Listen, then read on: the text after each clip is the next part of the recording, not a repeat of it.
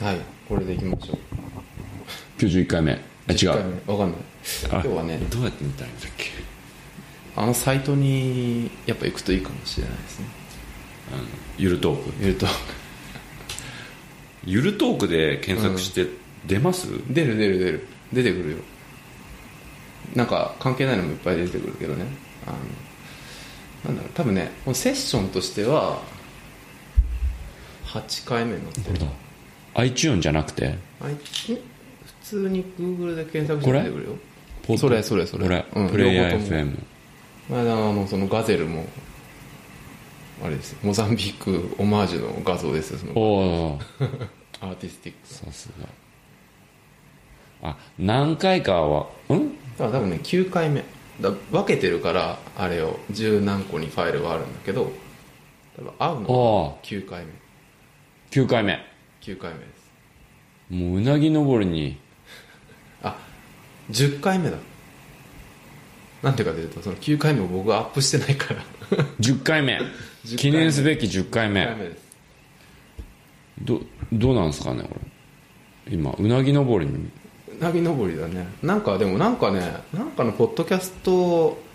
おすすめみたいなので勝手にその紹介されててびっくりしたねその本当いにやオートマチックにねあそのオートマチックにねクロールされてるそうそうそうクロール誰かがこう聞いてそうそうそうあげたわけじゃないのわけじゃなくてこうなんか自動的にこういうのポって出てて、うんおおと思っ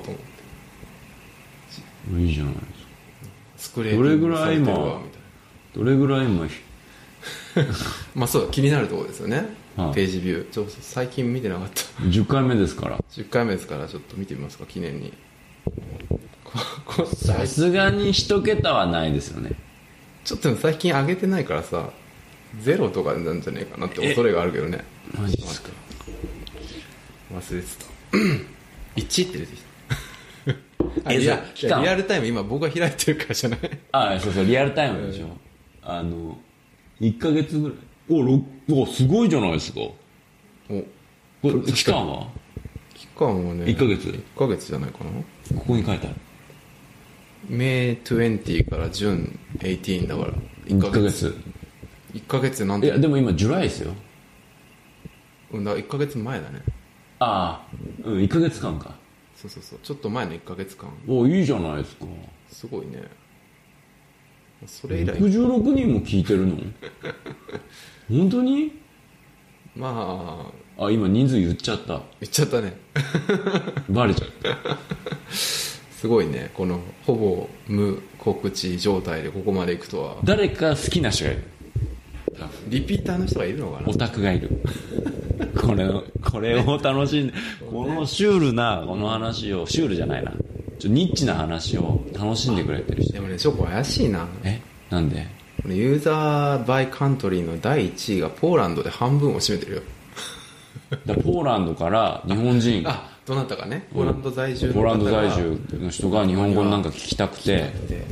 やべえこれ癒されるわみたいな感じで聞いてくれてるのかな、それありがたいお話だねって信じましょうよ決してボットではなでボいットではないそうだよねさっきのサイトに上がる素材を取ってきたやつではないじゃないねじゃないじゃあそういうことで今日はですね WeWork からお届けしてビーワークですよ WeWork すごいですよこのお届けしておりますが映像で見せたいぐらい綺麗そうだねすごい建物綺麗だし、なんかその効率がやっぱりいいというかな使っててどうなんですか何がいいんですか使っててねいいところは、まあおしゃれだねおしゃれで間違いなうい、んうんでもこういうなんていうのアメニティ、うん椅子とか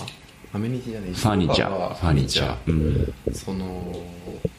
そこそこいいいものを使って悪くないんじゃないみたいないやすげえ高いの使ってると思うんですよあそうなんだ、うんそのオフィスエリアそのオフィスをちっちゃく借りてやっているところだとその椅子とかもちょっとこれより今座ってるのよりもうちょっといいやつだから,、うんだからそのまあ長時間座ってても疲れ疲ないれないでまあ僕は大体フリーエリアにいていろいろな都合で、まあ、フリーエリアはちょっとそのあんま長いしづらいんだけど、うんまあまあまあまあいいやであとまあコーヒーとかカフェオレとか無料ビールもねビールもそうだね飲んだことないけど無料なはずたまに飲んでる人いるいや夜え飲んだことないですか僕この間来た時飲んじゃいましたよ マジで、 あビーれルサーブなんかあったからすげえ3つもある他の人にあ来たの一回はいあーはいそう会いに来たんですよミーティングではいああそうなんだ、はい下で下3でビールつサーバーがあるじゃないですかビールサーごバめんね飲んだことないーなんでです か美味しかったですよあ本当、んあタイガーなのかな違いましたあ違うんだうんやっぱヨーロピアンなアメリちカゃンんとねな、うん、ピルスナーと、あマジでと、ペールエールと、みたいな。あとすごいねラガーと外で飲むよギりネギネス、ギネス。いい恐れがあいるやいやいや、本当に。びっくりした。すごいでもねすごい難しかった。泡だらけになっちゃったけど。ああサー自バーを分で入れねるこれやんなきゃいけないね、うん確かにえ、日本のとかも使えるじゃないですか。使えると思う、うん、行きました行ってな行っい。てない行ってない、うん、ちょっとね行けてない、すごいですよね。まあ、日本そうだねフラット立ち寄って1日ぐらいだったら多分全然ね使わせてくれるんじゃないかなすごい勢いでこう、ね、増えてるね増えてるじゃないですうんか。なんでなんだろなんかやっぱりなんだろうねその金持ってっからブワーって今攻め時だっつって攻めてるけど、その金持つ直前までの不思議ってとこだよね、う。うん。多分そういう空間デザイナーコミュニティデザイナー建設的なやつあとね、興味があるでし僕ょ僕なんか記事で読んだ時に、そのテクノロジーっていうか、まあまあ、そのリアルの、リアルなんだけど、すごいテクノロジーを使ってコミュニティを作ってるって聞いたんですけど、それ感じますそのアコミプュリニティがあってうん。予約のでまあそのやっぱり朝でまあそうやっぱり人がね大事でそこの2階にいるわけよその常駐スタッフが、うん。で彼らが、まあ、今日何やるよこんなイベントあるよとかの、うん。チャットっぽいのを送ってきてくれるうん。とか、うん、。でそのもうちょっと僕はフリーランスみたいな働き方をしているないしスタートアップだったらその一番の売りはやっぱりその世界中の w ワークの人をすぐ紹介するよってつなげるよっていううんあれらしいからそれはあるのかもしれないねだから、リアルが、のオフィスがあるリンクトインみたいになるわけですよね。そうそうそれを目指してんだよねね WeWork は。きっとね。うんであれじゃんなんかその前言ったっけオフラインのあのイベントイベント主催する会社を買収したりしてるね最近うんうんうんうんうん半年前ぐらいだからそういう意味で本当にコミュニティをリアルでそうフェイスブックをリアルにしようリンクトインをリアルにしようっていうのが狙ってるところなんでしょ、うんあと僕も読んで面白かったのはこれも読んだ話だけどそのこういう建物のそのをいかに安く同じクオリティで早く作るかにすごいそれのテクノロジー企業を買収していてそれを内側に取り込んでいてパッケージしちゃうのね。そうそうそうそう建物のデザインとか、作り方を。そうそうそうでなんかねなんか忘れちゃったけどすごいすごいなんかそのなんだっけすごい安く作れるらしいんだよねうーなんかんまあ、だってねね見た感じすごいクールなデザインだけど、こう居抜きみたいな感じだもんなんかねでもかっこいいけどそうだこれもねこうねこうなんか上の方とかこれああそうだねのままでで出た感じで使ってるおしゃれ感がで、ね、あっちのオフィスエリア行ってすごくあこれが確かにありだなと思ったのは全部壁が全部ガラスなのね、うんみ見たか、みうんちょっとだけはあいれはなんかいいなと思うねそう閉塞感がない実ああ際の部屋はすごい狭いんだけど広く見えるね白く見える、うんなんかあーなるほそういうどね意味ではすごくあー上手だなと思うねこれ、お金かかるんだろうけどね多分作るのにうんすごい伸びてますよね一気にで僕面白いなと思ったのがなんか中国とかだと、の金融機関とか大企業が使ってるんですよね WeWork をあーそうなんだうん、だから、コワーキングスペースって今までなんかちっちゃいスタートアップとか、個人事業主とか、コンサルティング会社向けみたいな、ね、そのオフィス借りる前のみたいなのだったけど、WeWork ってその、大企業もうん使うメリットがあるみたいな。だうかんらそれすごいなと思ってう。ん日本もマ大イク企業ロはソフトとかソフトバンクとか入れね入れてんだよね、そううんだからすごいなと思って、それが。そうねそのそのそっち方向でねコワーキングじゃなくてシェアオフィスですっていうそことだよね、う、そう、大きい。だからちっちゃいのから大きいのまでいけるみたいな。ねその目の付けどころはすごくいいなってすごいね、素晴らしいと思ったすごいですよね、これ。すごいですでねもね、僕がね、もしスタートアップでここ使ったらね、なんか、どうなんだろう。 テクノロジーの企業だったらいいなと思うんだけど、例えばシリコンバレーとかニューヨークとかで WeWork で、ちゃんとこうかっこいいコードして書いて、なんかビジネス商売っていう意味だとなんかこうこっから超コストを安くして、こうすごい死に物狂いでやってるスタートアップって出てあーこなさそうな匂いがするあソフトウェア企業ぐらいかもねそうそうそうそうそうででもすごいいいのはブランディングが良くて外資系企業とかコンサルとか投資家とか個人事業主とかはすごいいいと思うんですよ、かっこいいじゃないですか、ここでミーティングしてねそうだねブランディング的にでもこっから超なんかガチガチの商売やってる事業が出てくるイメージなんかあんまないですねそうねだた多分だからガレージベンチャーのなんかい最初の憧れなんじゃないのこううまくいったら俺らも言わいけるかも。そうそううそうそうそうそうそう。最初じゃないですよね。最初じゃない最最初初じゃない。だって、ただでビール飲めちゃうんだもん。なんか、あそこでビール飲んでるやつとか、 なんか、働けよ、お前って、こう、僕も思っちゃうじゃない。確かにね僕、僕も自分だって働かないとって思って、そんなビールなんか飲んでらんないよ、みたいな。すごいず一日中誰かを卓球してるからね常に、もううっせえなと思いながらそうもうボールとかポンポン飛んできてこうたまにポンって当たるけどもいええまあまあまあまあみたいなもうみんな気にしてないみたいなそう、だから、そこら辺って結構、まあ僕も古臭い考え方なのかもしれないけど、なんかありますよね。例えばなんかオフィスを、やっぱそういうのあった方が、それはその、テレビゲームとか、うん卓球台とか、うんね、ただの食事とか、んあった方がいいかもしれない。うん、かもしれないかもしれないけど、なんかこそうねそれはまあそのフェーズはあるよねありますよね大大企業はやるやったらいいと思うう、そうそうそうそう。大企業だったりある一定の企業はそうそなんていうんですかね、うん、そのやっぱり会社のフェーズによってこう入ってくる人のモチベーションも違うし人種も違うからね、そのそれに合わせたものを提供してあげた方がいいよね、ね。うん。まあでもすごいですよね。うんこのオフィスは本当にここはいいか悪いかで言うととてもいいとてもいい。働きたいよ、これそうだねうん。いくらぐらいなんですよね、これ。いや確かひい1000ドルぐらい、一人ね。やもうちょっと安かったよあ、そうんあそこのな某なんとかさんよりやその安いボーナとか。まあいいやそうあのあれより安い他のところうんそうそうそうより安かったまあただその中でコワーキングの中ではまあまあ、安いくいない方、うんいい方ですよね。けどねいいねする方ですそ。のそうそうそうあのそうそうこの辺がもちろん高い倍高いのね何あ、これはもうダメ、ダメ、ダメっていうダかメっ、ていうかね高そうでしもうょターゲットがほら絞ってるじゃないですかそうだねうそれでも払いた別のい人たち別のねそう用途がタあーるゲットね、うん、そういうんで言うとちょっと僕の記憶が合ってればあの一人月400ちょっとのはずいやいやいやいやいやいやいやいやいやいやそんなしないそんな安もっとそんな安くないやそんな安くないいやそのねへあ部屋代だけなのかないやいや違いうやな40万であの部とか部屋1個が月40万とかなのかもしれないあえよ40万400ドルじゃなくてうん、あそれをその何人かで割ってああまあ、あじゃあそんぐらいな半分なのかなみたいな感じっていうかねあのバウチャーみたいなのがウェブとか出てないと思うのねあはい話を聞きに来て、あ安くしてくれるのねうん、私に聞いてみたいな感じでなんかやるから絶対うんもうちょっとするはずほらプライベートオフィスは1人1100ドルホットデスクは550だそうねだからそうだねだからそのそっかだからそうすると1人10万ぐらいかかってるんだなじゃあ、い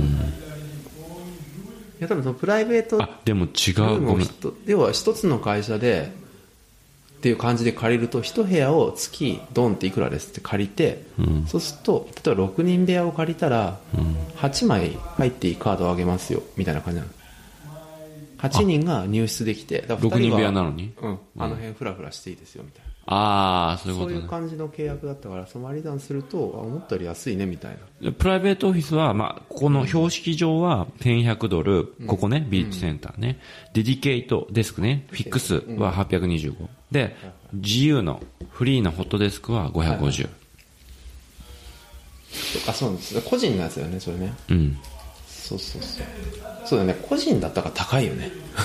高いね。うん個人事業主が来るには、うん、高い。うん、まあでも出会いがまああるんだと思うけどねねもう毎日イベントやってるし、うん。あのでまあ、コーヒー代とかバカにならないから、うん、確かにね、うんとかあとあのプリンターとかも月何枚までか無料もうだしほぼ無料ですよね、うんそんなそうそうそう絶対あれ行かないからそうそうだからそういう意味では、んえ、うんでもミーティングルームはここも月何十時間かまで無料ああ無料パなんッだクあこれかそうねプライベートオフィスで僕らがだからそうだね多分僕らが借りてんのこの4600ドルパーマンスをだから8人とかで借りてるから500ドルぐらいぐらいに500多分なるん600じゃないかなまあそれプラスアルファなんかあるのかもしんないけどまあそしたらいいいいいいですよねそうだね、うんそれだったらねそんぐらいまあだからうん一人まあそういう意味で10万いかずに、まあ、このクオリティだったらしかまもね w i f i も入ってるからねあ、そうだね w i f i にはちょっとまゆあるい満足してないところはあるものの遅いへ遅いというかねあの切れ数定期的に数秒間切れるのえんでが分かんないなんかなんつうんだハンドオフというかなんか分かんないけどなんかしてるんだよ、だからそう僕らの仕事ってずっと手抜きしてるからつなぎっぱなしだからうん切れちゃうのそこであそうなんですねちょっと それがねそれは良くないねうんそれはちょっとすごい困った僕はらあそこのワンノースのロック79使ってますけど、はいはインターネット超いいですよあ本当めちゃくちゃ早いしかも2つぐらいあるからああその w i f i がうん選べて、うんああなるほどねどっちから切れればどっちから自動的につながるからはいはいはいすごい超早いめっちゃ早いめちゃくちゃ早いです びっくりえまああそこら辺やっぱほら、そういう地域にしてるじゃないですかスタートアップとかインター、あのネット系の企業が多いああ大企業も多いからあっちはでももうもうちょっとより商売に近い空気感があるのうんもう超あのスタートアッねプな感じ、まあ大学本当大学だよね大学な感じ あのそう俺らのあの理工学部のねそうあの研究室ですねあラボですラボ、ラボですはいなんかあの殺伐感がそう、早く出たい。早く出たい。早くセントラルの方に来たいって思わせる。思わせるの確かにねいいですよあそこいくらなんだっけ超安い。あっちは安いのかうん。だから僕らの、あの、プレミアムデリケイティデスクで、2人使って、700ドルとか。ああいいねめっちゃ安い。うんめっちゃ安い。で、ミーティングルーム全部タダ。で、プリンターも入ってるし、Wi-Fi も入ってるし。すごい。そっかそっかあそこは2人で使ってるのじゃ今ね、三4人で使ってます。ああーじゃあ入れ替わりでうん。あああ、三つを使って、一つは、あの、ホットデスクフリーを使ってる。あーあであそれ以外にもフリーのとこもあるのあーじゃあじゃあ全然いいねすげえいい。ああちょっと遠いだけで まあ場で所もね、いやいやいや、僕の家からはそんなことないんですよ。全然近い。あそうなんだ30分ぐらいでこれ行けるから。ああ、はいまあまあまあうちからも多分バスとかでそんぐらい行けるんだろうね、うん。全然いい。すごくいい。本当あわかる集中できる。ああなるほどねうん、そのへ変な、その、逆に言うと僕は、まあこれ言っちゃうとさっきの話は全部覆しちゃうんですけど、あんまり人と繋がりたくないんですよ、仕事中。あーその話しかけられたりしてほしくないんですよ。してほしくない、仕事中ははいねはい。はい人見知りだし、であのしすごい静かでいいですああ確かそにこは僕のところははい、はい、ここもねそのそういう意味ではこもっちゃえばいいしそうそうまああのまあいちそうねすごい一人コネクター何人かコネクターがやっぱりすごい気さくに話しかけてくれていうこともあるけどその人以外は話しかけたことないねあ本当ですかうんそのそれはいいですねその彼はすごい、まあ、前も言ったからあのアーティストの人、えうん、彼も多分ちょっと6月あもう出ちゃったな6月末に引っ越すって言ってて他のとこに行っちゃうんだって言ってる、僕そのねスペースモーブ前使ってた時が、で買収されたじゃないですか、WeWork にその時にやっぱりねみんなすごいちっちゃかったしスペースが、すごいなんかコミュニケーションを取っててそれでもあの静かですけどね他のココワーキングスペースに比べたら他のコワーキングすげえうるさいからそれは何周りが盛り上がってるのワイワもうイ超声かけてくるそうそうしかももう盛り上がってるし声かけてくるのどうやって声かけてくるの投資家だとああバレるとねそれが、うん、あ「Hey what's up」みたい な何俺の聞いてくれよみたいなあ断れないじゃないですかうんそうだねき、まあ、聞くのも楽しいんだけど、でも毎日だと疲れちゃうじゃそなういですかだね そういう感じ確かに確かにそうでもそんなのはなかったけどそれでもやっぱりこうみんなで話しかけたりするのはちょっと僕はこう面倒くさかった、今は全くないからああ超いいです結構でも混んでるよねあそこね人いっぱいいるんだよね、うち、うん、あ今ののあの建物、うん、そうでもない建物自体はいっぱいいます、でもうちの今のスペースは結構、あそうなんだ、はいガラガラなんだ、じゃあ超贅沢な空間だめねっちゃ 贅沢会議タダだしインターネット早いし、ああ確かに、はいいいっすよすごい静かだし確かになそうねそれはあるねでもコワーキングビジネスって儲かんないんですよね普通にやるとでもなんかスペースモーブは利益出てるっつってたからリワークもどういう感じなんだろうなワークもやっぱりそれでかい会社さんとかドンって呼んで取ってんだろうねそういう長期契約とかでそうそれだと利益出るんでしょうね、きっとそうそう多分ねこそう僕も入ってみて分かったけどやっぱコワーキング個人向けはやっぱちょっときついと思儲うかんないうん儲かんないと思うここはやっぱりさ、結構あっち行ったらすごい密度高いから、んうんぎゅうぎゅうに人いて、うんで安定してお金払ってくれるじゃない、で多分そのうち多分僕はまだ知らないけどなんだろうバックオフィスとか多分やりたいんだよね、きっとねウィワークはね、今はなんかさ洗濯物かなんか確かやってくれるのかな,、んうんなんかそういうのあるけどあそうそうだバックオフィスやりたいねそう、あのスペースモーブもそうだった HR のシステム、なんかプラスで10ドル月払ったらあー HR のシステム使えるとかって言ってたからそういうのやりたいんでしょうね、きっとね提供してねうんでそれは双方多分ハッピーだよねそのちょっとちょびっと成長した会社がそう入る使えるとなしてらはねね確かにそれはねすごいと思うと隣の部屋の声はすごいけど 入って入ってきてんのか入ってきてると思うねしょうがない なしょうがない大丈夫そう WeWork、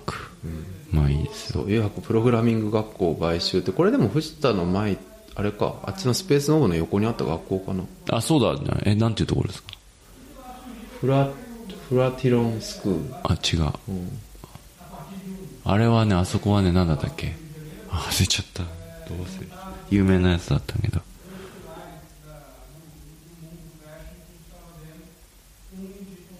名前忘れちゃったなえー、っとコード時はや忘れちゃった、はいいいよフフランス語がすごい聞こえるの、ねフランスそうだねうんまあね WeWork いいですよとてもいい日本の見てみたいね行ってみたいねあの、なんだっけアークヒルズとそうあと丸の内と丸の内かにもあるあ,、ま、あれ丸の内にもありますよね確か丸のうん丸の内とどうそうだねあ銀座とあ銀座かアークヒルズの2つだけかなああうんなんだよね見てみたいそうそうでこっちにそのピーターっていうねそのアーティストがなんか日本に1ヶ月間ぐらい行くから、んうん向こうの誘惑に行くからなんかどっか安い宿とか紹介見つけてくんなうんいっつってちょっと調べたけど、そう誘惑の場所が良すぎるからさ、ないうん、あの辺はやっぱ高かったねで外人 Airbnb もエアビーはその時はエアビーはねその時は見なかったななんでだっけななんかそういうマンションみたいななんかサービスアパートみたいなのないって言われたかあら日本語でちょっと調べてあげたんだよねでエアビーはしかも最近その後だけど最近なんか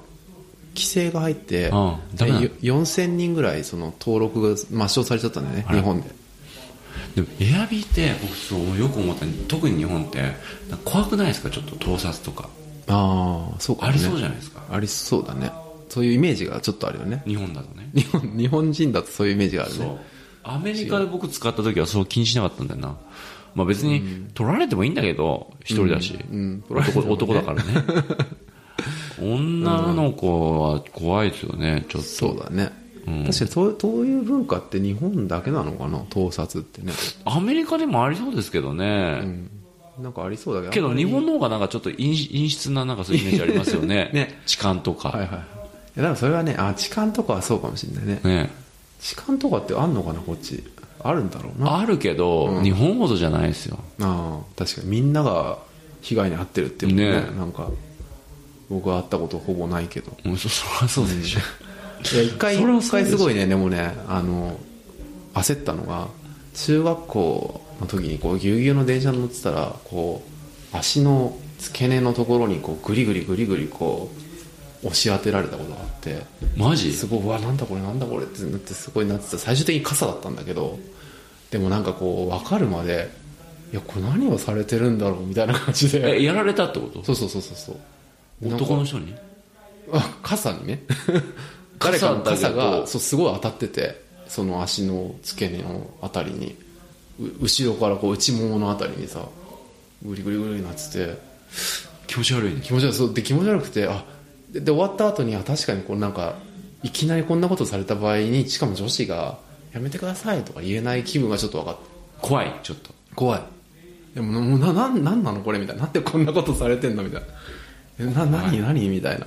のをすごいちょっと混乱しちゃってパニックになるでもねさあれって俺やる人の気持ちが分かんないんだけどわかんないあれ何分かんないなんか興奮すんのかな本当に分かんないねその多分ね僕らはこう幸せなんだと思うよねあうそうなの満足してるうん多分だから別にペタって触ったところで何も起きねえじゃんって思っちゃってるわけでしょ、 だからそれは多いやでもな分面白くなくないで十例え分ばにおお満たされ尻てるよ触るでもさ別にって感じそうそうそうそうそうそうそうそうそうえってなるじゃないですかいやでもでもそれはその違うの中学生とかの頃を思い出して多分そのまま悶々としている人はきっと違うんだよものすごい何かに思えてるんだよあー俺あの心理をちょっと未知ちょっと理解できないなの未知のままこう育ってこじらせていった場合はでもすごいやっぱりなるんだ違うんじゃないあれグオーって分かんないってなってこの触れた瞬間だにからあれどうやったらなくせるんだろあああれじゃないかやっぱ中国のあの監視カメラに全部顔認証つけてこううんあで何あの監視カメラねうそうそうだ電車乗ってる間とりあえず全員顔撮られて ますそれいいかもしれない怖いけど、かすそごいれディがストさピアだけどね、うんそれかさなんかさ、新しいさしそのパンツ開発して、触られたらなんていうのボタンピッとかあのあパソあのスマホでピッと押したら電気がピッて流れるみたいなあでも自分も感電しちゃうからそれだろ そう触ってるだけじゃなくてあそうねまあそれだとご誤爆が広がるよねダメだだ逆に日本行くとさその怖いよねその男性側の方が女性にあそうそう言われるかそわかんうないやられなんかね言われたらってことでしょ、そうそうそうそうそれもあるでも不慣れ不慣れなもんですからみたいな感じでこう俺でもなんこかうやってやるけどねやるでしょ両手を上げ両手上げるいるじゃないなんかそういうアピールしちゃうじゃない、ついで不便な世の中だよねそう、あれなんかテクノロジーで解決できるんじゃないかな確かにね痴漢女性専用車両以外にねうん。まあ、女性専用車両もいいですけどね。あれはすごく一つの解決策としては、そうだねいいですよね。あれにゆっかり乗ったことないけど、あれゆっかり乗ったら結構地獄だよね。朝さ、すごい。俺乗った地獄だつてマジで。んどうなのどうなのなんかね、大丈夫っていうか、あの、気づいてすぐ、あの、それで隣に行ったから大丈夫だった。けどやっぱちょっと焦るね。焦るね。あれってなる。そやっぱうり。。あ、あ、あーと思った。入った瞬間 に女性しかいなかったから、でもやけに女性が多いなと思って、あーと思って、あのそすんなぐ混ん。でなかったんだ。うん。いや、なんかラッシュとかでさ、動けないみたいになった時にさ、そこにこう、それやばキュいねッて入ったりしたらもうなんか悪夢じゃないそれでも言われるんじゃないのやっぱ。あ入ろうすいませんっとつしったて。うん、多分。いや確かにって、ここはって多分ね。なる確かにねうんうんそうだね。それは、そうしてほしいね。うん。なあれはいい、いいと思いますね、僕ね。なるほど、なるほど。そうだね。もうじょ勝手に、そう、やってくれというかね、その、僕らは知らないでいい世界がそうそうそうそうあるわけだしね。あと僕、だから、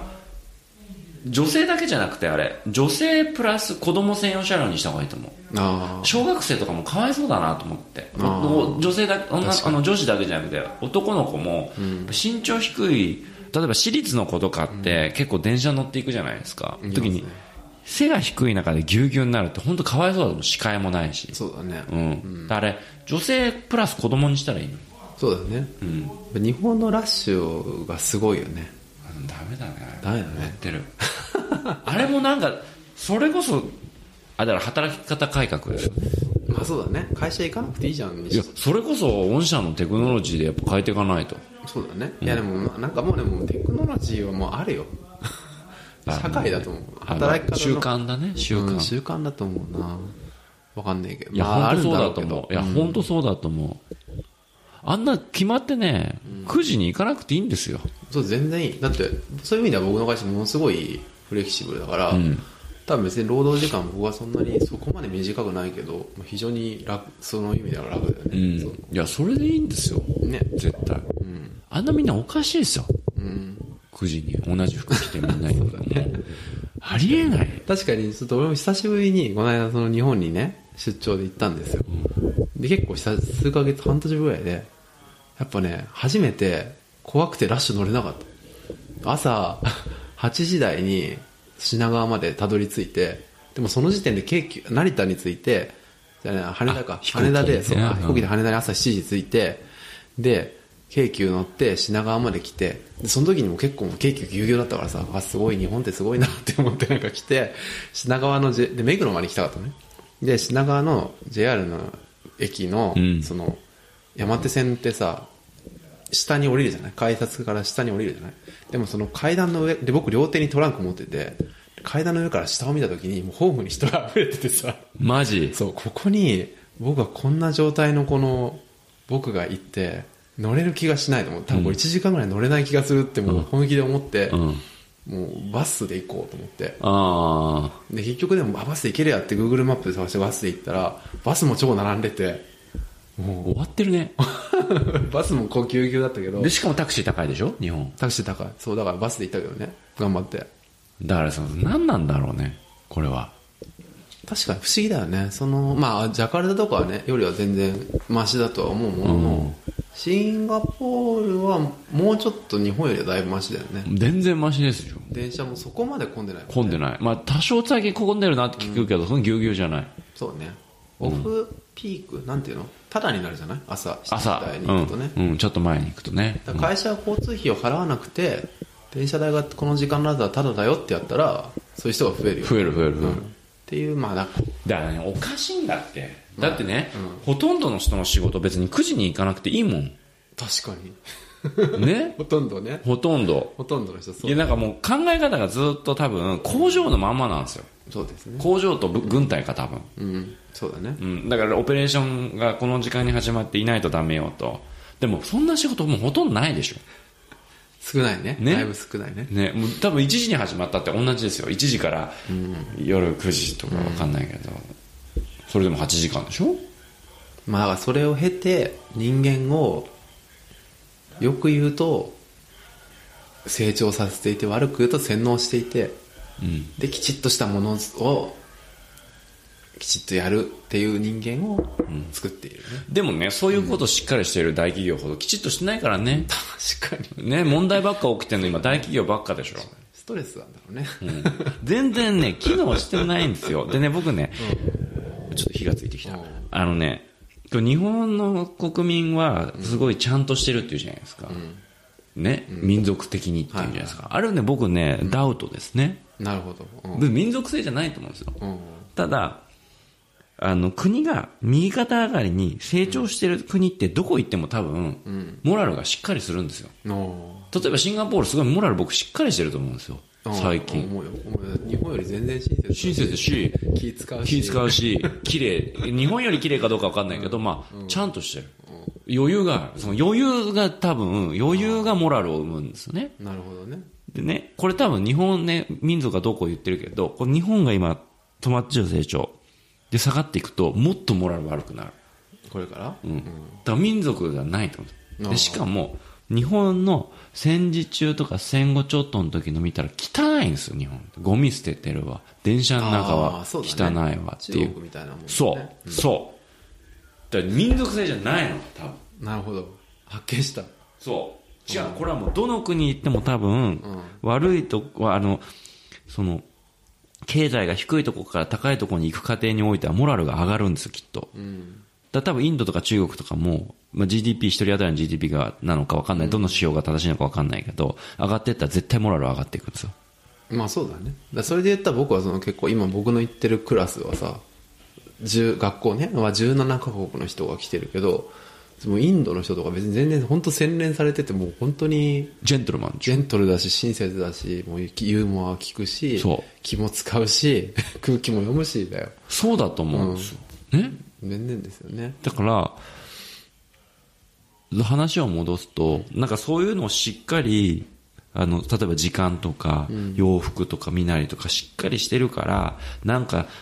じゃあいいものを作れたり、ルールちゃんと悪いことしないとか、なんかそうそういうのって違うと思うんですよね、僕。だから自由にしても、その会社が事業伸びてたら、その人、会社員って結構モラルがしっかりしてくるんだと思うんですよ、会社も。そうだねうん、確かに、まあ売り上げは全てを癒すという言葉そうはあるやつですねはい。あ、で、そこも、まあ、まあ、バランスもちろん大事だと思うんですよ、その売り上げだけでもないところ、まあ、利益が一番いいかな、利益をだちゃんと出していて、でかつそのあのカルチャーっていうかそういうものをどこに向かってるかっていうのをしっかりしていくと、モラルはしっかりするなんか数字だけでいくと結構あーモラルそうねがダメになっちゃうだかあら国も一緒で、多分経済だけ目指しちゃダメですよ、その経済は何のためにこう豊かになりたい幸せになりたいみたいなそう目標がちゃんとあるとモラルがしっかりしてくるんですよね、だからね僕ね時間ね9時に行くとか関係ないと思うんですよ洋服もうん、まあ、多くの場合、そうだろうね。最近でもちょっと日本変わってきた気がするよ。あそうですね、もっと自由になってきてる、うんなんかそうだと思うそうね良くなってきてよくなって、いや、僕の根拠のない、こう、感覚だけど、なんか、僕すごい、ここ数年、ものすごい日本に対して悲観的だったんだけど、んなんか、そ落ちるとこまで落ちたんじゃないかなと思っるいて。やまだ落 ちるまだまだ落ちる絶対落ちるまだ落ちるもっと落ちるうん。うん。本当なんかね、ちょっと良くなってきたなと思った。なんか、それはどこら辺が良かったなんだろうな。いやなんか、なんだ、何がダメだと思うって、やっぱりこう、まあ変わってないかな。そのやっぱ日本って、世界の中でもうそんな位置にいないよっていううん幻想を皆が信じてる気がしていて、 その、ちょこの話はあんまり良くないけど、ままだ信じてるってことうんまだ信じてるあ人あまがだ多いと思う。うんうんで日本まあはすごいよっていうことをそうそねうそうそううんうんうんでもい意外とというかもうそんなじゃ本当にないしもうすげえ存在感ねえぞみたいなうんところだけど、でそれに気づいてない人がへ前より比べてなん増えてるそれに気づいている人がなんか増えてる気がす増るえてきてるね、でもそれね多分ねあれですよこのまああのちょっと誤解を恐れずに言うと多分僕らの周りだけですよそういうの増えてるの、あ そうかも うね、ん、で僕らの周りって多分そんなにね割合少ないから、そんな変わってないですよそうか、まだまだこれからですねじゃあそうで僕らの一番の問題はもうねそれね世界のね比較しちゃダメなのあ日本は日本あ日本日本どこに目指してるのかっていうのもうちょっとはっきりしないとね今どこ目指してるか分かんない国がわかんないね観光立国なのかそう何を目指してるかですよ立ち位置とかそうだね戦後って簡単じゃないですかそ戦うだね後からそうだね復興してうん人々シェア生活水準もどを豊かにしよはい。うクリアですよねクリアだね行く方向目標が、今なんかこうどこに向かえば国がその国民がハッピーになるかっていうのを示せてないですよねそうだね。うんまあ、ほとんどの日本企業もそうだね。そうどこに向かってうんでもまあ、みんなわかんないんだと思うよね。難しい。でもそれはねもうね信じ込むのが大事なんですよあでね花田ソニー好きじゃないですかあ、うん。ソニーかっこいいと思うんですよおうねうん。で創業者もかっこいいけど、今も結構ソニーってなんか良くなってるじゃうん、ん。で僕ソニーってねやっぱねどっかしらあのその創業者の思いと今も変わってる部分いろいろあると思うんですけどどこに向かっていくかっていうのは最近持ち始めてると思うんですまたうん。またで一時期ちょっとそういうのはなかったかうんならか、ったねちょっとそのどうしてんだみたいな、だけど持ってるでそういうのを持ってる企業ってかっこいいソニーもかっこいいし、任天堂もかっこいいうん。なんかあるあるじゃないですか、そうですねどこに向かっていくかっていうのが、えーホンダとかもあるでしょおうやっぱり。ありそう。だからかっこいいですよ、うん。でもねまあ個別名あれですけど他、まあ、あるその電気業すごいいい大きいんだけどかっこいいと感じないメーカーさんもあるんですよ、それはねなんかどういうどこを目指したのか分かんない企業がねやっぱねかっこよくないんですよね、なるほどね。まあ、それは、その、作った人のアイディアは良かったんだろうね。それが要は時間が経っても、まだ追いかける価値があるっていうところをそうつく目指したんだね。そうでそれを黙々とこう受け継いだり、それまた一時期失いかけたけどまたしっかりちょっとこう原点に戻ったりとか、まあまあ、原点に戻りつつ今の状況を見返してこうなるっていうのを持ってる企業ってかっこいいですよね、うん。だからやっぱ創業者がいる会社ってまだ魅力かっこいいと思うんですよそれを明確だから創業者がもう信じちゃってるからそうだね例えばソフトバンクとかやっぱかっこいいじゃないですか、うん。ね、孫さんがバーって言うと、だと、ユニクロ、柳井さんとか話したらかっこいい、かっこいいっていうか、その魅力的ですね。どこに目指してるかもはっきりしてるから。で、これを、多分その、国のレベルでそれができたら、もっとみんなハッピーになるよね。なるほどね。まあ、確かに昔の日本は、そしてそういう総理大臣的な人はね、あったんですよそうだね。でおい悪いことしてたかもしれないけど、当時の政治家の人たちってその気違い気違いって言い方ですよね、強い信念があったんですねそうだね。うん。うん角栄さんとか、いはいはいやっぱりそのいなんかいろいろやってたかもしれないけど、国民なんだっけ、そうなんとか、なんかあったありましたよねお中流だっけなんか、ううんとかそういうのがね、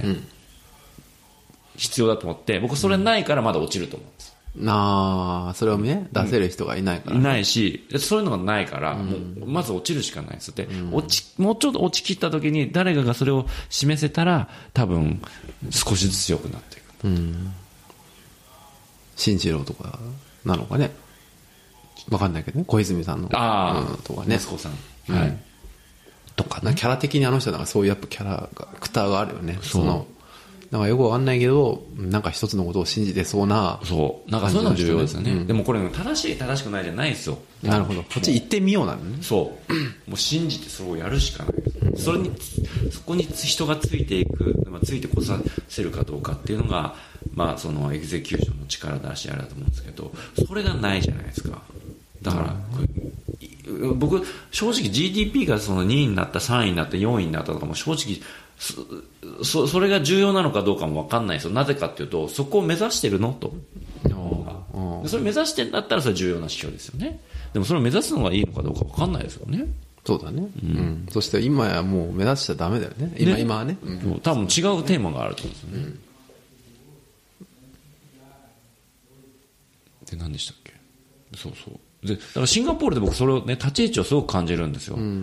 でシンガポールって別に GDP で語らないですね。誰からも GDP の順位とか聞いたことないですよ。んだけど、ないねそう。だけど、立ち位置すごくしっかりしてるじゃないですか。うんうん。そうだね。その、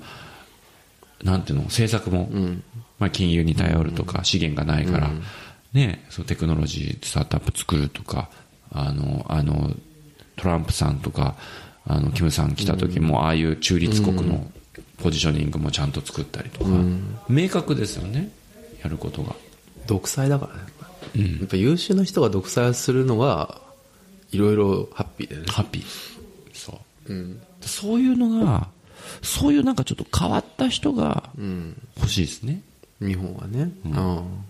確かにね。まあ安倍さんは、そういう意味では頑張ってるけどね。いや、いいと思うんですよ。だから僕すごくいいと思う。すごくいいと思う。嘘ついたりとかっていろいろ言う人もいるけど、うん。そうね。まあまあ、その辺結は。果的にはね、そうね。いや、そう、コロコロ変わるよりよっぽどいいと思う。いい。全然いい。全然いい。本当にいい。確かに。それはあるね。まあ、確かにな。だからシンガポールはリー・シェンロンじゃなくなった時はどうなんだろうね。うわ、まだまだ10年ぐらいはだ、10年、20年は大丈夫なのかもしれないけど、それが心配だね、この国は。なんかわかんない。次の人、全然聞かなくない聞かないですね。ね。だだだってもう絶対世襲はしないみたいなこと言ってるじゃないはい。で、どうなるんでしょうね。ね なんかその、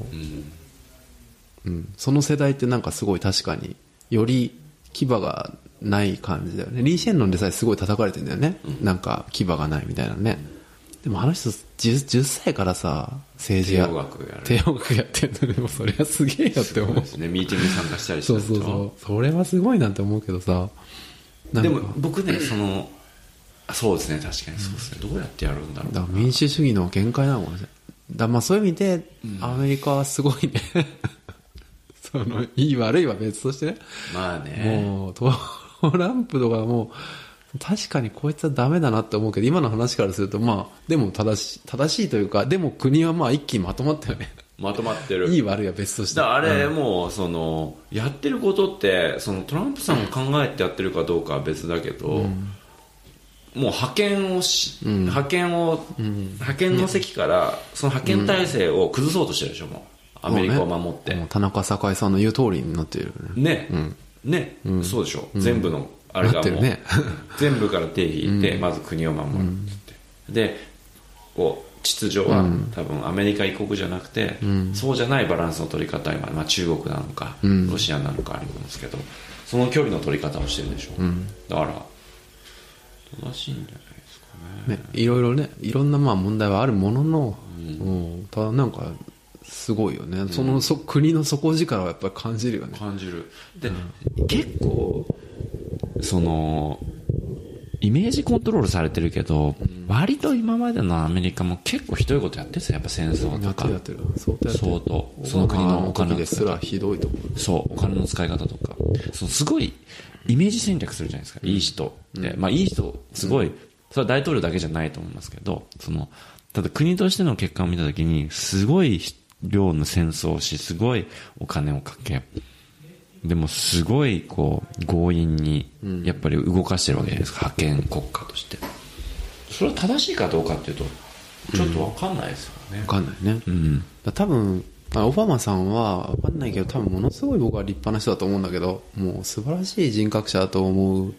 けどそのオバマさんは結局その調整をして国内の人のか一番多くの人が納得するようなことをした結果多分戦争はすごい起きてするごねいしてるんですよ。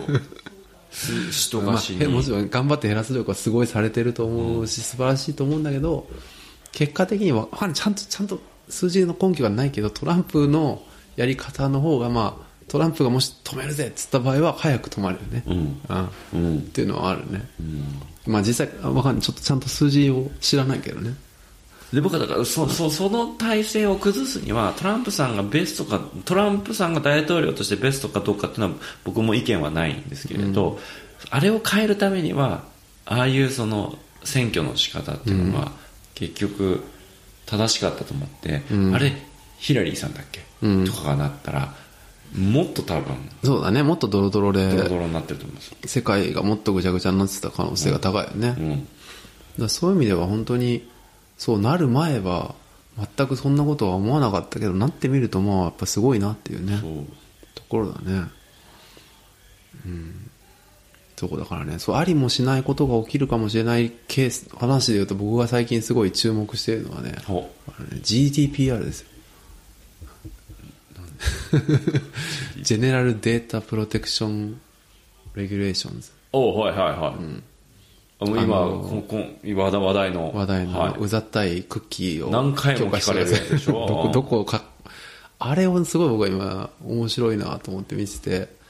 ああやって要はその EU が Google と Facebook とかをいじめるためにやってるようなもんじゃない、 5000億でしたっけあれの罰金5000億はね今日出てたニュースは Android の独禁法違反だよねあああれは特権法なんだれも違どう見ても言いがかりだろうってすげえ思ったけうど、ねえありえないでしょあそうじゃなくてか、データの方か、うん、データの方そう、まあ、あのあのアンドロイドは本当ひどいなと思うんだけどそのアップルはどうなんだみたいなことをあのグーグルの社長が言ってて、いや 本当そうだなと思って ねえひどいなと思ったけど、まあ、その GDPR 何がお面白いかと思ったかというと要はあれによって Google とか Facebook がアメリカに引っ込んだりしたら面白いなと思ったアメリカから外にはもう出れませんってなってうん各国インターネットに関しては中国と一緒で全部の国がもう鎖ファ国イでアウすォーとルでみたいなっていう世の中にもしかしたらなるかもしれない、うんでそれはそうなった場合要はこれまでもうみんなが諦めてたインターネット業界にもう一回チャンス各国に出てくるわけだよねああローカルのプレイヤーローカルのプレイヤーが、うんだからそれはもしもしそうなったらそれは日本を含めてちょっと産業的には素晴らしいことなんだ確かにね一一時期ひどい混乱があると思うけど確かにねでっていうのを思ってあなるほど面白いと思って、まあ、それ以外もあるんだろうけどでそれをそうふとでもあり普通に考えるともうあないわみたいな常識的に考えてないわなんだけど、トランプもなったしブレグジットもしたからあるかもしんないみたいないや俺ねあそれ面白い確かにローカルに回帰するっていうのは一つの方法ですねそう僕それ面白いと思うそうグローバル化しすぎてるから、うんうんでもうもう一方でねそれとすごいインターネットにおいては逆のことが起こったら面白いなと思うのは、それこそ今のブロックチェーンじゃないけど、中央集権型のサービスがもうどんどんなくなってくれたら面白いなと思ってだおーから国家を超えてそうだねもう国なくなっちゃえばねそうもう一つのサーバーとかじゃなくてもうコンピューター自身がそれぞれサーバーになったりして分散型になってってもう国すら制御もできない、もう中国のあのチャイナウォールとかも効かないうんあーぐらいのインターネットに関しては。はいはいはものがテクノロジーでできたら、いうんもうこれ要は国家と同じぐらいのパワーも持てるでそそうだこでそれでクリプトカレンシーもうんあるコミュニティにおいて発行できたり、うんでしたら、国の国家の定義は多分中央銀行と貨幣とうん軍隊と、うんあと、なんだっけ。法律だ。ああなるほ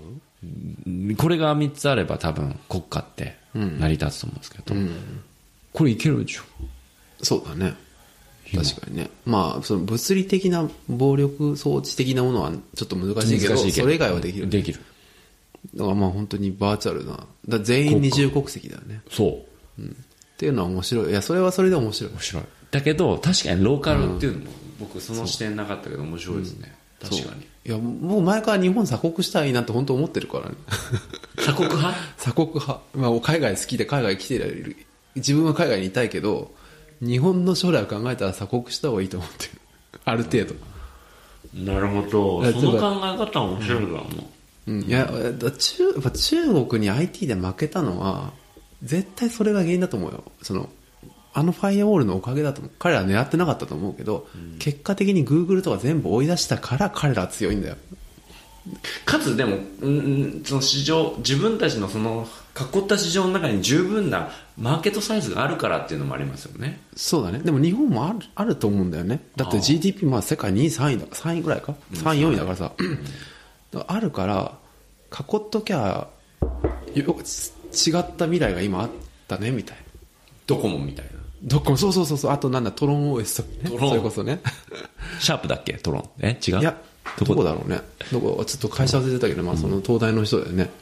なんかあれも潰されちゃったみたいなさなんかそういうことかうんそれはね一個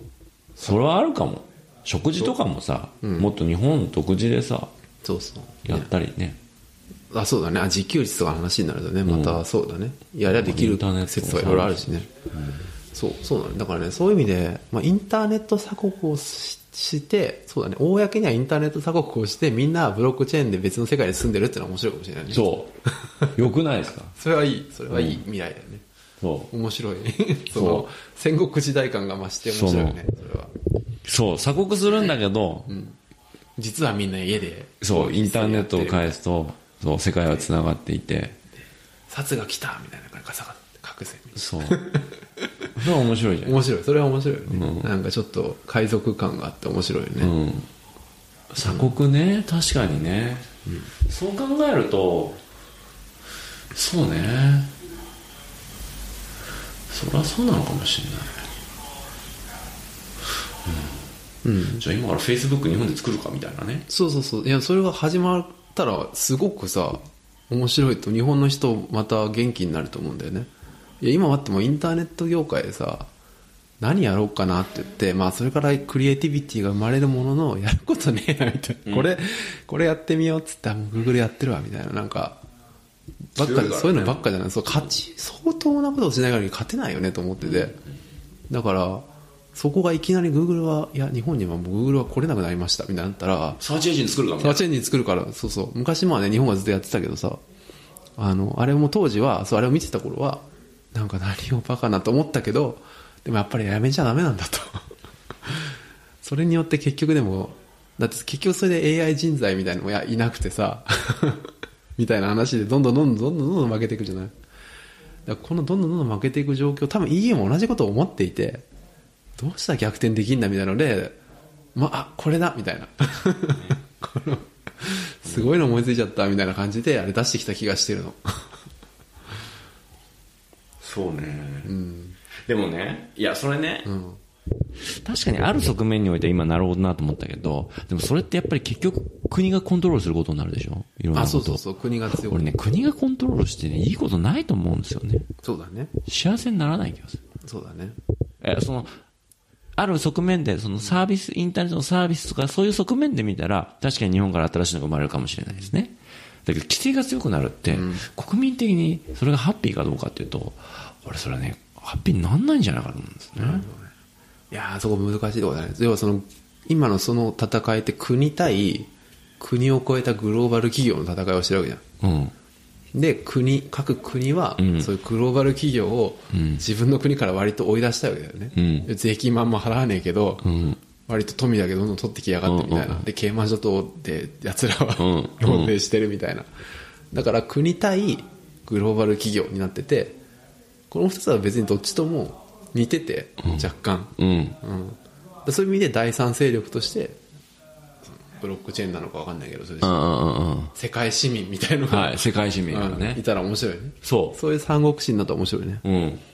そういうのが、ね、あって選べた方がやっぱ、国がね、コントロールするっていうのはやっぱね、何なんだろうな。なんかいいことない気がする。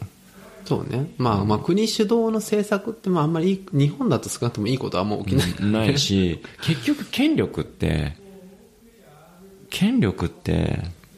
何なんだろうな。あそれねそれで言うとね僕はその学校に習ってきた初めてこう僕は政府の意義を感じた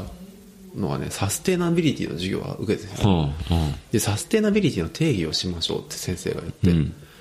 でそれはねなんかねちょっとせ細かい正式名称忘れてたんだけど経済学の一つの根っこの概念として富の分配というのがありますうんうんうんでどうやったら平等に限られた資源を分配できるでしょうかうん。うん。どういう方法を取るといいでしょうかはい藤田君今ここに僕と藤田がいて、うん例えばリンゴが1個ありますうん。これをどうやったら平等に切るんじゃなくてうん分配できるでしょうか、話し合う。話やなるほど確かにそれもそうだねうん。でそういうので言うと、で一つの答えがお金を使うとうん。俺は100円出す藤田は300円出すそしたら藤田の方が欲しいんだろうからそこまで払ってもらう欲しいんだから藤田にあげる方が平等だよねっはていうのが一つです経済学のあれとしてでそれは市場原理ですだからマーケットに委ねるあ。うん。と全てうまくいくっていう考え方、でそれでじゃあ全てうまくいきますかっていうとうまくいかないうん。それみんななんとなくわかるうん。でこのうまくいかないのをどうにかしてうまくいかないところで富を分配するっていうのが政府の存在意義ですようんうんうん。で逆にでも政府は政府でうまくいかないでしょだからそこを補うのは逆に今度市場なんですよってうん。言ってバランスを取る。バランスを取るねうん。だからその市場と政府っていうのはある程度こう対等というか、 双方的なうん。だから資本主義の経済における政府と資本主義の関係ですよね。そうだねそうだね、あそうだまさにそうだ、からその資本主義のそう定義を習ったんだようんね、うんうん。でそれをちょっとね納得しちゃったいや、確かにそうだと思う。でその真ん中にいて真ん中にいて両方からもこぼれるものを富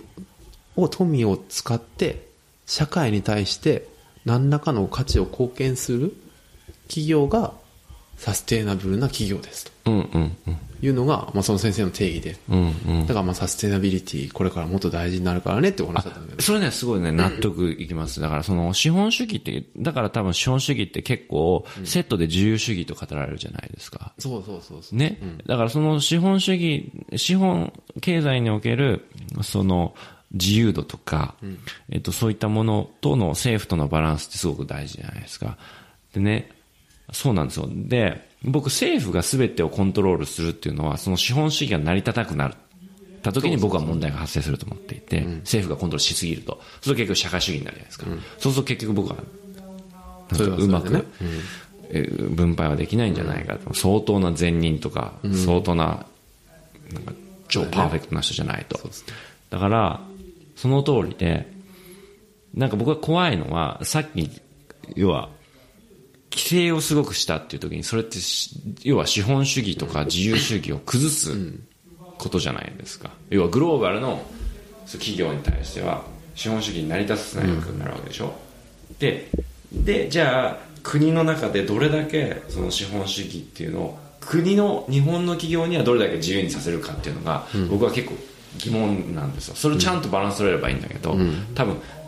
規制をして外資も規制したら多分日本の企業も規制するんだと思うんですよ国は、そうなっちゃったらダメだねね、でも そうなってるわけじゃないですか多分なあ実際はね、なっちゃうのねいやだからね結構今日の話と今全部つながっていてそう最終的にだからその藤田の言ったそういうビジョンを持っていやうちの国は鎖国するんだと、で外国だけ閉じて国内で儲けるんだっていうリーダーが出てきてザーンってやったらちょっと日本面白い,、面白い面白い面白い面白い面白いうん、そうなったらいいよねだだからね僕ね多様性が重要だったんですよおうだからそれをやりつつ、んあのあだからその強い信念を持ちつつ多様性を認認めるっていうこのい一見こう両極端にあるものを、こううまくバランス取るのがすごい大事だと思っていて、だからその例えば規制し国じゃあ鎖国しますじゃあ日本の法人でこう認めようと。でやりつつやりつつその中でいやグローバルが大事っていう人が出てきて、その中でそのブロックチェーンとかの技術を使いながらっていうのが、こううまく存在すると楽しい楽均しいね衡が保てる、そうだね、だからそうだねだからそう政府が強くなったらやっぱレジスタンス的な人たちが出てきそてうそ こうその状態が多分一番そうねし幸せなのう、うん、確かにねだからそれそそういう活気がいるよねエネルギーがいるよね戦う、そのあれそうがですね必要なんだまあそうなるといいんだなだからテクノロジーとかやっぱスタートアップとか、そういうのってやっぱり大事なんですよ新そう陳だね代謝あそうだねれが常にそれが出てくると、それ同じでし資本主義の中でも大企業だけが強くなっちゃうと面白くないんですよ、いいこと起きないんですよ、うんだからここに新しいのがどんどん出てくることによって、大企業もそれに対抗するし、うんこっちもスタートアップも新しいことで勝負していくし、でどんどんどんどんこう均衡叩くなんだ競い合ったり出てこ新陳代謝することによってやっぱ均衡って保たれて良くなっていくっていうのと一緒で、だから僕は新しいこう、ね、挑戦するのって大事だなって意味があるなと思いましたね、この仕事やっててなるほど、すごいいい話になっちゃったね 隣の話いつ終わるんですかフランス人が話長そうだねそうそういうの結構大事大事っていうか面白いですよねうんねなんかそういうなんかこれまでいやそうなんだよねなんていうのかな結構そういういろんな話を聞いたりして最近ね僕も基本的に規制とか良くない、なんかそういうイメージがすごいちっちゃい頃があるんだけどなんかこうそうちょっと今自由主義に行き過ぎてる感があるうん、と思っていてうん、だからもう個人的には全然なんか自分ももちろんされたくないしあれなんだけどちょっとそっち側はもうちょっと確かに頑張んなきゃいけない時期なんじゃないかなっていうのは結構日本でもそっち向いてるんじゃないですか割とだってさなんだっけ税金のかけ方すごくないなんか日本から出ていく時に税金かかるんでしょ今うん、かかるらしいねあと資産ももちろんかかってでしょ見込み税金みたいな感じでしょねうん、どんどんどんどん鎖国しようとしてますよねあそうだね外に出さないようにしてるねね確かに確かにだからそれはそういうふうに面白い動き面白いっていうかいいのか分かんない確かにがそうだねそういうふうにやろうとしてるのかもしれないですけどねでその煽りを受けて僕はものすごい苦労してるからねそのマイナンバー持ってないからあ僕もマイナンバー持ってないからだから日本の銀行使えなくなるんですよ使えない人もめんどくせえなとねすごい困るよねえ、どうしたらいいの住民票を移さなきゃいけないんだよ住民票を日本で2週間ぐらい移して2週間ぐらい日本に住んでマイナンバー発行してもらってまた抜くのそしたらマイナンバー持てるんだ多分持てる、うん、えでもいなくなったらマイナンバー無効になるんじゃないの向こうなのか日な本に住んでないもんだってあら席がないはずだダメじゃないそしてまた出入りの時にお金取られるかもしれないしね、うんだから銀行もこっちでやるしかないわけでしょでもこっちから振り込むことはできるよね多分多分それはできるんだろうねさすがにねだけど銀行、日本の銀行から振り込むことができないんだよねできない外に出すことなはんできなだいそれって話ですよね いやだからもうクリプトカレンシーとかはいいと思ってああそうだね移動させたりして確かに確かにそう手そ数う料もゼロだしそうだねそれはその通りだなありえ困なっいちゃうね、うん、それはちょっとすごい不便ななんなん、まあ、法律のこう面倒くせえというかそこまでまあいいやっていうだからもうあれですよ0.01%だこもんれなみたいそうだから海外に住んだ瞬間に、お前ら日本人じゃないって言われたら一緒ですからねもうなまあそうだねまあ半分そうだから、 まあしょうがないんだけども税金もねそこまで払って払っないてなかいかららねね世知辛い世の中ですそうだねいやだからそういう意味では僕クリプトカレンシーとかって、今下がってるでしょ価格下がってる一回だから買ってドンって下がってまた僕はちょっと最近へこんでたけどまあまた今買った方がいいですよ俺今買いたくてしょうがない この間の俺と一緒にいや俺僕買った時その75で買って先週ぐらいまで65ぐらいだったんだけど今今80 80でちしょょっと、うん、今買った方がいい俺今すごい探してる マジでいいいい技術ないかなとあああ別のクリプトのん別あのビットコインとかじゃなくてあ別のね、ICO 大手かじゃなくて ICO じゃ今なくてもうあるあのクリプトカレンシーでなんかそのいいテクノロジーないかなって見てますそれその前にテクノロジーを買いたいのあそうそうそう特徴あそのー各クリプトカレンシーあるじゃないですかはいはいはいチェーンのそのビット上が今ビットコインイーサリウム、EOS とか EOS とか面白そうだしあそうなんだ、それどどういう特徴があるのなんかねすごいトランなんだっけトランザクションが超早いの処理が早いのかなとかイーサリウムにちょっとに似てんのかそういなわゆる一そう緒調べて始めてるからちょっとわかんないああちょっとじゃあ次回教えて確かにそのビットコインとイーサリウムとかのは明らかに違うってよく聞くんだけど技術的に何が違うのかとかちゃんと分かってないそう僕も調べ始めて、で面白いのがあるんだったらその今のうちにそそういうのを持っときたいなって、それはそのあんまり投資、まあ、投資っちゃ投資なんだけどなんかその上下とかはどうでもいいから、なんかその将来絶対僕はクリプトカレンシーってどんな形になるか分かんないけどどれかは残ると思うし、すごくメインになると思うんですそうだねうん、投資対象だけじゃなくて今金じゃないですかでもちゃんと通貨として使えるようになると思っていてそこれがどれなのかっていうのをちょっと見たいなと俺は今ビットコインにかけてる 博打だけどね、まあまあいいいいじゃないで すか、まあ、メインですよねそうそうれで残る可能性が一番高そうだなって、それはそれですごそうだくねいいと思いますし、そうだね僕だからもう究極だから僕前の話で国家っちゃ大事だけど国家を超えられれば僕は幸せになるんじゃない前もこれ話しました、話だよねそういうのがちょっとどこかにあるからあのそうそうだね、まあ、クブリロプトカレンシーはブロックチェーンクリプトカレンシーねこの間なんかその僕のまた学校のね経験だけどそのアントレプレナーの授業で、なんかその先生が今日その本当のピッチを彼にしに来る人がどこだっけなチェコから、うんなんかそういうチェコの商工会議所みたいなのが若い人を10人ぐらい連れてきますみたいなのやってて来るからみんなきみんなに聞こうみたいな感じであ送ったじゃないなんかあのスポーツのやつなんとかああ e スポーツ e スポーツとあとなファンタジーだっけあとでちょっとまたそれ話すでそれで一人若いすごい若いお兄ちゃんがやっぱクリプトカレンシーやっててブロックチェーンやっていて彼の特徴は、まあ、通貨のイーサリウムをベースにしていて、まあ、最終的にはそういうお金になるんだけどそのアートとかそういったものを知財と密接に結びつけたいと。うん言っていてそういうデザインとかそういう知財のその売買にそのチェーンを使ってなんかその重々の記録が確実にできますみたいな、うんまあ、ちょっとそうね、まあ、そそういう話すごい多いんだろうけどなんか全員ぼんやりしてるというかなんかそのピンとこない なんかなんかもうもう一飛躍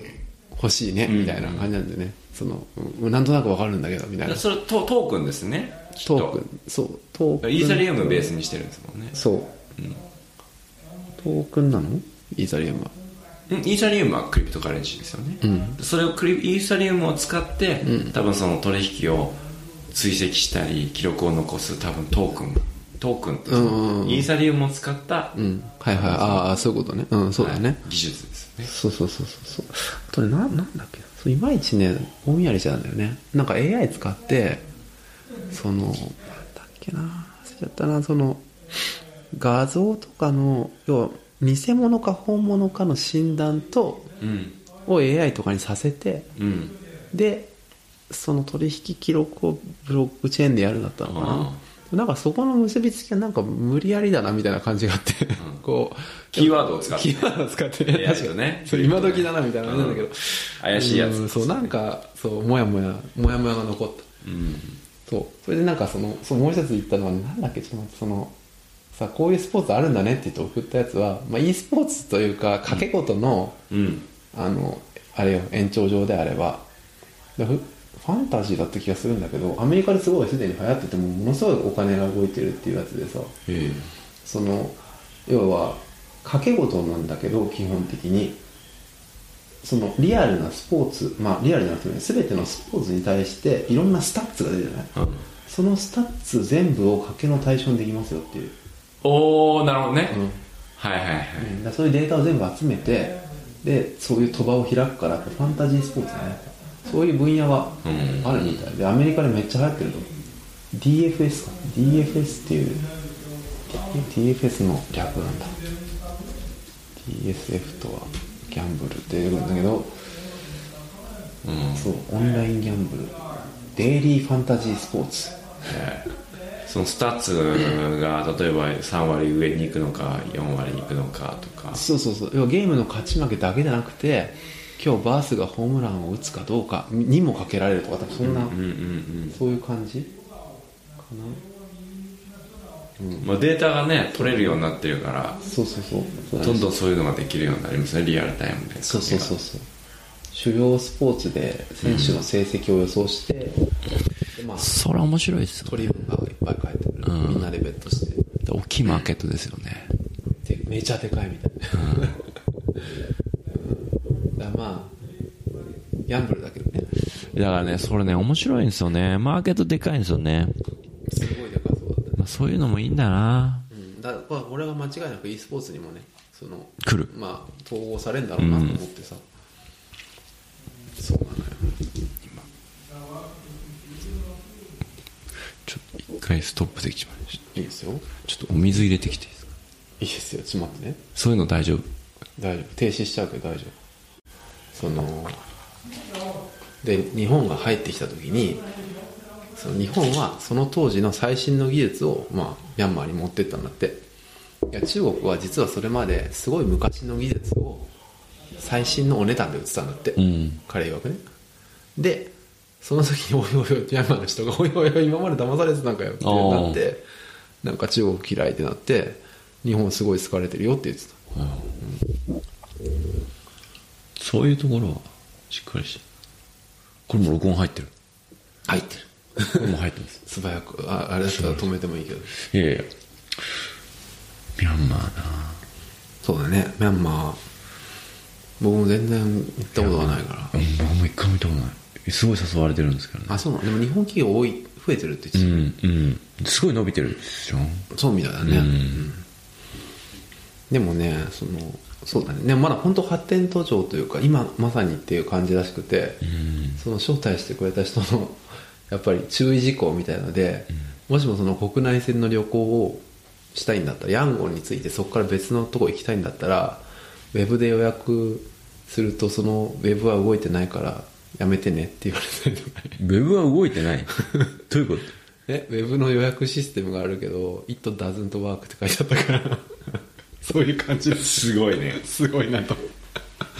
国内線はダメらしいねみたいなミャンマー楽しみみたいなねいや僕ね今ちょっとそのミャミャンマーで面白いんだけど行ってないね最近思ったことがあるんですよこれ投資とかに関連ビジネスに関連すると思うんですけどはいあのこの間ピーター・ティールの本を読んでたんですねおうでシリコンバレーの VC とかを見たときにあのセコイアとかはセコイアキャピタルってすごい有名な、もうナンバーワンナンバーツーナンバースリーぐらいの VC が世界的に、まあ、彼らは中国とかインドで投資してるんですけど、結構すごいいいファンドパフォーマンス出しているベンチャーキャピタルってアメリカだけでしか投資してないんですよ、うーんで特に例えばピーター・ティールとかはもう本当シリコンバレーだけなんですよニュージーランド国籍なのにそう そうで僕が大好きなベンチマークキャピタルとかも、シリコンバレーだけなんですよ、ええあシリコンバレーというかあの、まあ、西海岸だけなんですおようでアンドレスセン・ホロビッツもあんまりこうおで、まあ Y コンビネーターは、まあ、いろんなグローバルの人がこう、うんあそこに来て投資してますけど、結構ね、ローカルっていうか、もうそのエリアをこう絞るってすごい大事だなって僕思ったんです。あでさっきの話にちょっと繋がるかもしれないですけど、特にスタートアップとか、ベンチャーキャピタルとか投資をしたり事業を立ち上げるときって、多分ね、一つのエリアに集中しないとね、なかなか成功しないんだと思うんですよ、最初。いきなりグローバルでやっちゃう。だから、僕最初グローバルでやってみて、今ね、で、3年ぐらい経って、こう、投資の結果見出てくるじゃないですか。やっぱね、難しいんですよ。ああヨーロッパとかでやってるやつとかねいいんですそうなんだあそうなんだ香港でさえも。あそうなんだ何かが起こった起こった時に何もできないですね、正直。わかるだからね、今もうね、シンガポールとマレーシア集中してるんですけど、あの、いいいい、あの、例えば日本のとか、すごい伸びてるんですよ。でもこれはラッキーなんですよね。自分は何もやってないんですよ。あー何もできない。でもシンガポールとマレーシアだったら、やっぱ何か起こった時にできるんですよ。信頼関係とかも含めて。だからこれね、ローカルライズっていうか、そういうのすごく大事ですね。そうだねいやーそうだねいやそれちょっとすごいそうだねでね、森田さんが好きじゃないですか、ソニーの。ああ、はい、森田さんのあの時のキーワードは、グローバリゼーション、ローカリ、ん思考はグローバル、でもビジネスはローカルって言ってたんですよね。ずっと言ってたらしいですけど、いや、その通りだなと。だからローカルで成功するには誰か絶対超自分より優秀な信頼できる人がそこのビジネスをちゃんとそのローカルで見ることによって多分その人にとってはローカルだから成功するだから任せないといけない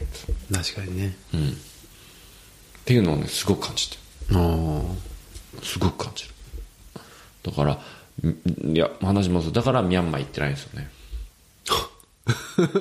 そうそう言ったらやりたくなっちゃうでしょだかああそういうことね、あら学ぶのだけだったらいいんですよ、でも僕今やんないって思っもう決めてるから今のタイミングだから行かないもう無駄だと思って今はちもうシンガポールとマレーシア集中とあおーいいいいですねそうそうだね僕もシンガポールからやりたいえなえシンガポールからやりたい、あそうだねビジネスね、そう絶対そうした方がいい絶対広げない方がいい最初うん、そうだねうんまあ無理だよねやっぱ全然違うもん、違うあの 全てが いろんな国を僕その学校のやつ今ね見させてもら見てるから久しぶりにこの間オーストラリアに10すごい久しぶりに行ったんだけどまああそこもアジアだからね一応ね全然違うよね面白かったいろいろオーストラリアはオーストラリアで面白かったねその最低賃金が20何ドルらしいんだよね、だそうすると確かにもうビジネスも何も全部違うよねと思ってて、うん違うと思ね、こういうシンガポールとかってねすごい格差があってね安いけど最コ低スト高かったりするしねそうそうそうだ最低賃金20何ドルだったらもん全なんか今日なんていうのやれることやっぱ限られちゃうしね、どうなんか非常にむず難しいというかだからその国に対してやっぱり同じもの売れるかって売れないよねみたいなね、もう一個面白いなとでもふと向こう行って思い出したのはもう Google オーストラリアをみんなで見に行ったのねそれはなんかまあ普通のもうすごい表面的なのだけ見てはあすごいねって感じだったんだけどあの でもよく考えたら Google オーストラリアはそれなりに人がいてエンジニアも多分いて Google フォトは Google オーストラリアから作ってなってあんの発祥がうんでそれにいるんだと思うんだけどよく考えたらアトラシアンもオーストラリアだよねおおアトラシアンはいだから今時のそういう意味では今時のかなり大きいのがいるなと思ってて、うん日本に結局アトラシアンレベルっていない気がするんだねソフトウェア企業でうんおーあのああいう勢いというかイケイケ感はいだからそうするとなんかなんていうのかなオーストラリアってすごい見直したのよそういう意味であーそうであともう一つは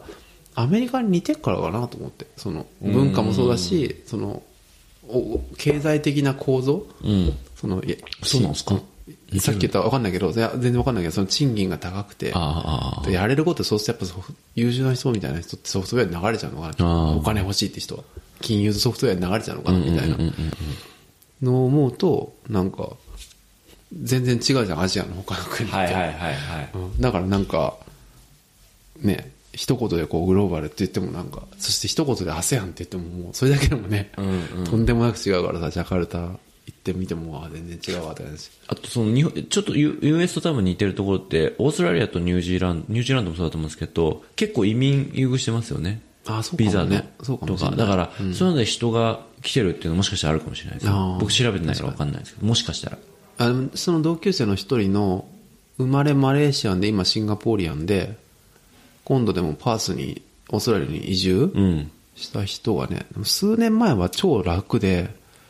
なんだっけなんかテストかなんかがあったのかな、まあ、審査があって、うん面接をしてなんかこんなに受かったよみたいな、でも今はちょっと点数制でなんか今はなんか大変になってるみたいですよねっていうのはねオーストラリアはすごいシドニー行ったんだけどすごいねアジア人が多かったアジア人っていうとなんつうの非コケージアンあそうかびっくりするぐらい多くてその韓国の人なのかなみたいなそういう中国韓国系の顔の人とかがすごいいっぱいいて、でインド系っぽい人もパラパラいるだマレーマレーとそのモンゴリアンロイド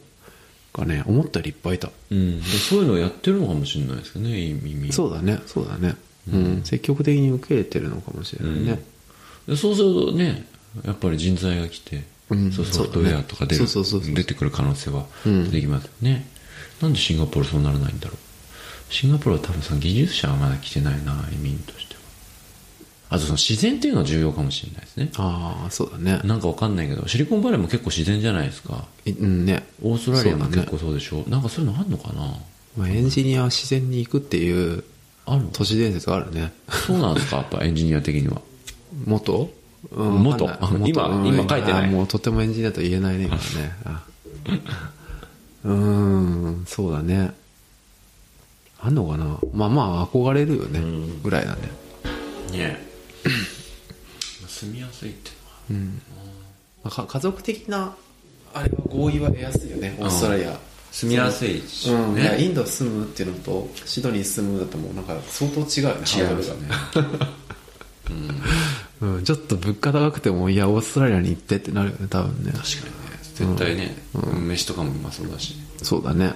うんめっちゃ太ったけどそうだねあそう、うん太りました、そんなめそんな行ったんですか長い期間1週間だねあうんで一週まあそう1週間オーストラリア行ってその後1週間日本行ったからな何食べてたんですか肉何が美味しい肉太んないでしょだって肉とパンとご飯 あご飯も食べいたろいろ食べた米米あるんですか米あなんかねあのー毎日ケータリングだったのね、あのケータリング食べ過ぎちゃうんですね食べ過ぎだね取っちゃうやつもねビュッフそうェそうビュッフェでしょビュッフェ太るそうそうそのね学校のやつ僕の学校のやつはねもう絶対太るのなんでかっていうとその朝8時から夜7時までなんだけど朝昼夜全部出るの、ビュッフェでで食べ過ぎちゃう食べ過ぎちゃうし休憩時間もみんなビュッフェに行ってとりあえず20分30分じゃあ休憩ですみたいになるんでお菓子とかもいっぱいあるのよでとりあえずその食べちあた頭も疲れてるからとりあえずなんか食べ食べちゃうそうとりあえずのもう時間を潰す意味もみんな食べてるからえそれその大学もシンガポールでもそうそうそうあ出るずっと NS の中にその食堂があってそのビジネススクールの中にそれ用の食堂があってあそこにみんな行って、うん、ずっと食べてるのが一日ずっと食べて座って食べて座って食べて座ってダメじゃないそれ みんなダメじゃないそれまあまあまあいい思い出だねあもう終わったんですあかいやまだ終わってないけどあとあとい僕は一回あのディファーしちゃったから出れなかったからもう来年3年以内に出ればいいっていう感じなんでもう一回だってそれまだどうし先にあるいやあと2回な今度今度行ければ9月に東京行ってそ東京であるんですか東京最後東京なの授業うん俺今が東ど京どこでやるんですか早稲田大学早稲田ビジネススクールへえ何の授業なんですかいや関係国にはね授業は関係なくてねシナリオプランニングっていうのとすごいですねそんなのそれ全部実費でいくんですよね実費やっぱお金持ちじゃないとできないですねそれねそうだねそのだからある程度お金なくなっちゃったね ねえ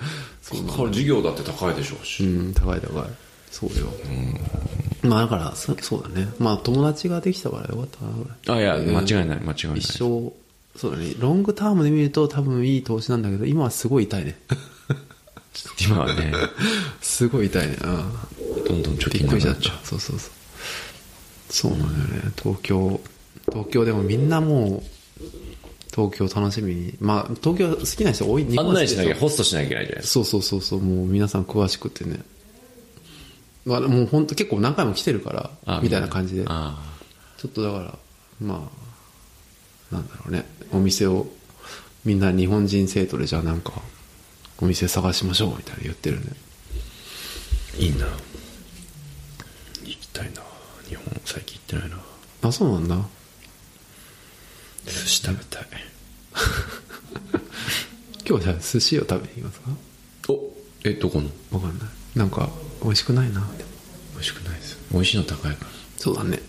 今日あれ行きましょうよあの今日あれやりますよねいいようんもちろんよ今日プレーオフですからあじゃあプレーオフじゃないエンベッパーえー、ベパと、あの、そう、決勝ですか、二つ。決勝ですかですけど、ここほら、近くにほら、ラーメン屋がある。